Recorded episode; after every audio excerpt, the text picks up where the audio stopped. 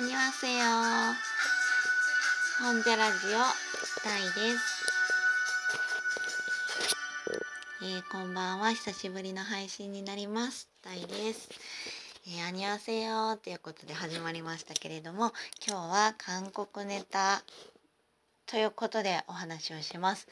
えっ、ー、と韓国カルチャーに去年からいきなりハマりだしましてきっかけになったのが本当にベタなんですけれども BTS 防弾少年団とあとは本当にたまたま見た映画、えー、新幹線ファイナルエクスプレスっていうコンユが主演の映画なんですけれどもゾンビ映画ですね。うんと一時期結構話題になってたと思うんですけれどもそれにドハマりして DVD とかも買って会社でも布教してるっていうような状況なんですけれども、えー、それで、えー、YouTube とかもいろいろ見て YouTube でいろいろあの何ですかね韓国ネタって結構あるんですよね。でその中でもモッパンあのひたすら食べる動画とかあとはメイク動画とかを見始めてもうそういうの見始めたらえー、めっちゃ韓国面白そうっていうことになって韓国語の勉強も始めてで現在に至るっていう感じなんですけれども、えー、その一環で今日は「マイマイ京都」っていう、えー、ツアーがあるんですけれどもそれでたまたまあのえー、鶴橋行くのコリアンタウンですねそれを歩くツアーがあったので行ってきたのでその感想などを話していきたいと思います。で、えー、マイマイ京都っていうツアーなんですけれども京都にいる方はもしかしたら知ってるかもしれないんですけれども、えー、京都の住民がガイドする京都のミニツアーこれがマイマイ京都っていうツアーのコンセプトになってます。マイマイっていうのが、まあ、カタツムリっていう意味らしいんですけれどもカタツムリみたいにこうゆっくり、えー、街歩きをして普段目に目にしないような、えーえー、そういうところをゆっくり見て歩こうっていうようなツアーです。えー、マイマイ京都さんのツアーによるとマイマイ京都が大切にしているのはガイドさんの愛です。地元への愛仕事への愛ディープな趣味への愛、そこに暮らす人々への愛、愛あふれるユニークなガイドさんがみ皆さんをご案内しますということになってます。ガイドさんは基本、まあ、京都に住んでる方なのかな。えー、だいたい参加費が2500円くらいで距離にして1.5キロから3キロほどをじっくり歩いて、えー、いろんなこう道々解説をしてくれるっていう感じになってます。だいたい、まあ、2、3時間のツアーで定員が15名から20名。で、お一人様参加。私も今回というか毎回お一人様参加なんですけれども、が大半なので、もうあのツアーの集合場所にさえ行けば、そこからあとはガイドさんにくっついて歩いて楽しく京都について学べるっていうようなガイドになってます。で、えー、えー、このツアーもですねだんだん人気になってきて結構キャンセル待ちとかも多くなってきてるんですけれども合わせて京都以外の土地、まあ、大阪ですとかその他いろいろ遠出もして、えー、こういう風なツアーも組まれていたりします。で今回私が参加したツアーっていうのがえっ、ー、とですねタイトルがえー、大阪のへりに広がる社会。闇市コリアンタウン旧遊郭。焼肉の街はどうできた？庶民文化が息づく息野からあえごめんなさい。息野やって。幾野から今里新地まで。というタイトルになってまして、えー、鶴橋駅のえ、商店街から、ま、コリアンタウンの方に抜けてそこからささらに今里新地まで歩いていくっていう結構急ぎ足のツアーだったんですけれども、え、そちらに参加してきました。えー、っとで、えー、いろいろねお話も聞いてきたんですけれども、えー、全部言っちゃいますと、えーね、これはやっぱりガイドさんのこう説明が売りになってるツアーなので私がここでね世界発信してしまっても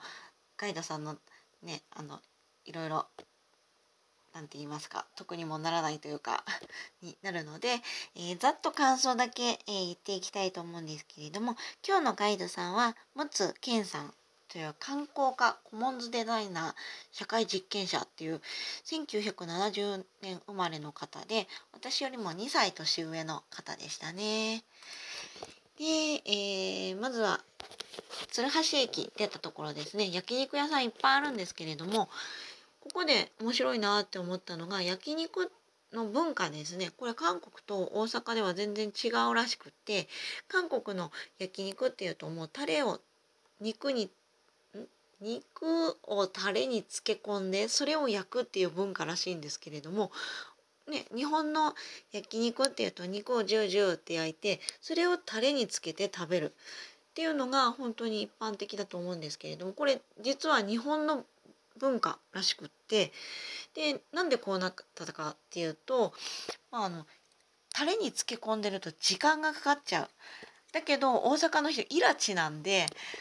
もう焼いてからつけたらええやんっていうことになってこういう風な食べ方になったらしいです。これへえって、まあ、最初から思ったわけですけれども、うん、焼肉屋さんのね、あの写真とかはまたブログの方に載せておくのでって言っても入ったわけではないのでもう外観だけなんですけれども、えー、その他ですね今日見てきたところはあのブログに写真の方をちょこちょこ載せてるので、えーと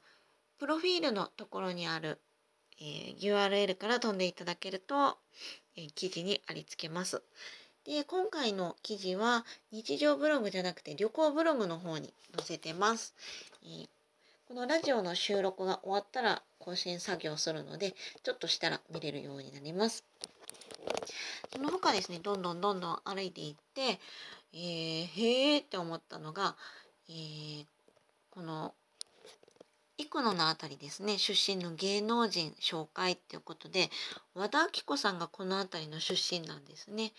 でこの和田アキ子さんの成果空手道場の跡地を見に行ったり、えー、もう空手道場はなくなっちゃってるんですけれども、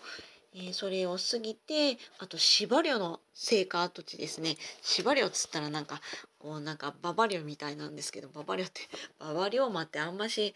一般の人は知らないのかな。えー、馬場龍も好きです。えー、司良太郎さんの生家跡地ですね。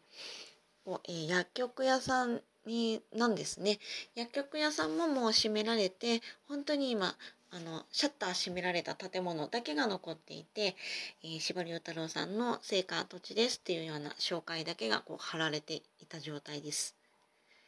えー、芝寮の成果跡地もどんどん過ぎて、えー、いよいよコリアンタウン幾野のコリアンタウンですねに到着したんですけれどもコリアンタウンってあの大きいあの中華街みたいな門が立ってるんですよね。そんなあの横浜の中華街とか神戸の中華街ほど大きい門ではないんですけれども、まあ、一応なんか観光地っぽい門が建てられてます。この門っていうのがね、えーと、大阪でワールドカップってあったんですかね？私サッカーあんまし見ないんで分かんないんですけれどもそのワールドカップの時に門が作られたっていうことだそうです。えー、ワールドカップ開かれるっていうことで、まあ、観光客の方も多く来るので、まあ、お客さんをいっぱい呼び込もう盛り上げようということで門が建てられたらしいです。でこのコリアンタウンの辺りが、えー、異界、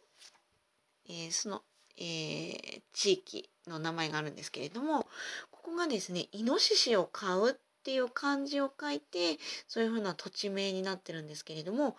こね、えー、豚豚なんですよね。イノシシっていう漢字を使ってるんですけれども豚を飼う文化があの大陸の方韓国のトライ人さんですかねから伝えられたのがこの地でということでこの地名になったそうなんですけれどももうあの当時は天皇さんもここにこの最先端の技術を学びに来たっていうことで大体1500年前にもこの土地が栄えていたらしいんです。こういうこと私今日初めて知りました。であとは、えー、どんどん時が経っていって戦争がありましてでこのコリアンタウンあたりのこの地域は空襲に合わなかったので戦後、えー、ここに人が集まって市場とかがどんどんできていって栄えたそれが、えー、コリアンタウンになったっていうことらしいです。でそこからだんだん抜けていって今里新地ですねこれに入っていったんですけれども、えー、ここあんまり何ですかね写真とかも撮っちゃいけない場所なので、え、ブログの方にも写真とか載ってないんですけれども赤ちょうちんっていうんですかね、まあ、そういったところがかかってるところが何件もあったりしてあそういう、えー、何ですかね、えー、文化文化っていうのかな、ま、それが、今でも続いてるところなんだなっていうのが、え、感じられた場所でした。ここも、えー、大阪万博の時にめっちゃ栄えたらしくて、えー、そうですね、えー、公園なんかもあってで当時の建物もちょっと残ってたりしてちょっと歴史を感じられる場所になってました。であとはですねこの公園でたこ焼きの元祖の食べ物ができたなんていう話も聞いて結構興味深かったです。ラジオ焼きっていうのがこうたこ焼きのもともとの原型の食べ物らしいんですけれども、えー、そですねこのラジオ焼きっていうのはたこ焼きではなくて牛牛肉が入ってるたこ焼きのような食べ物ということらしいんですね。で、えー、新地でこう屋台を出してた人が、えー、明石から来たお客さんに「うちのとこでは、えー、牛肉やなくってあのタコ入れてんで」って言われて「あタコええやん」ってなって、まあ、たこ焼きの元になる食べ物を作り始めてたこ焼きがこうできていったらしい。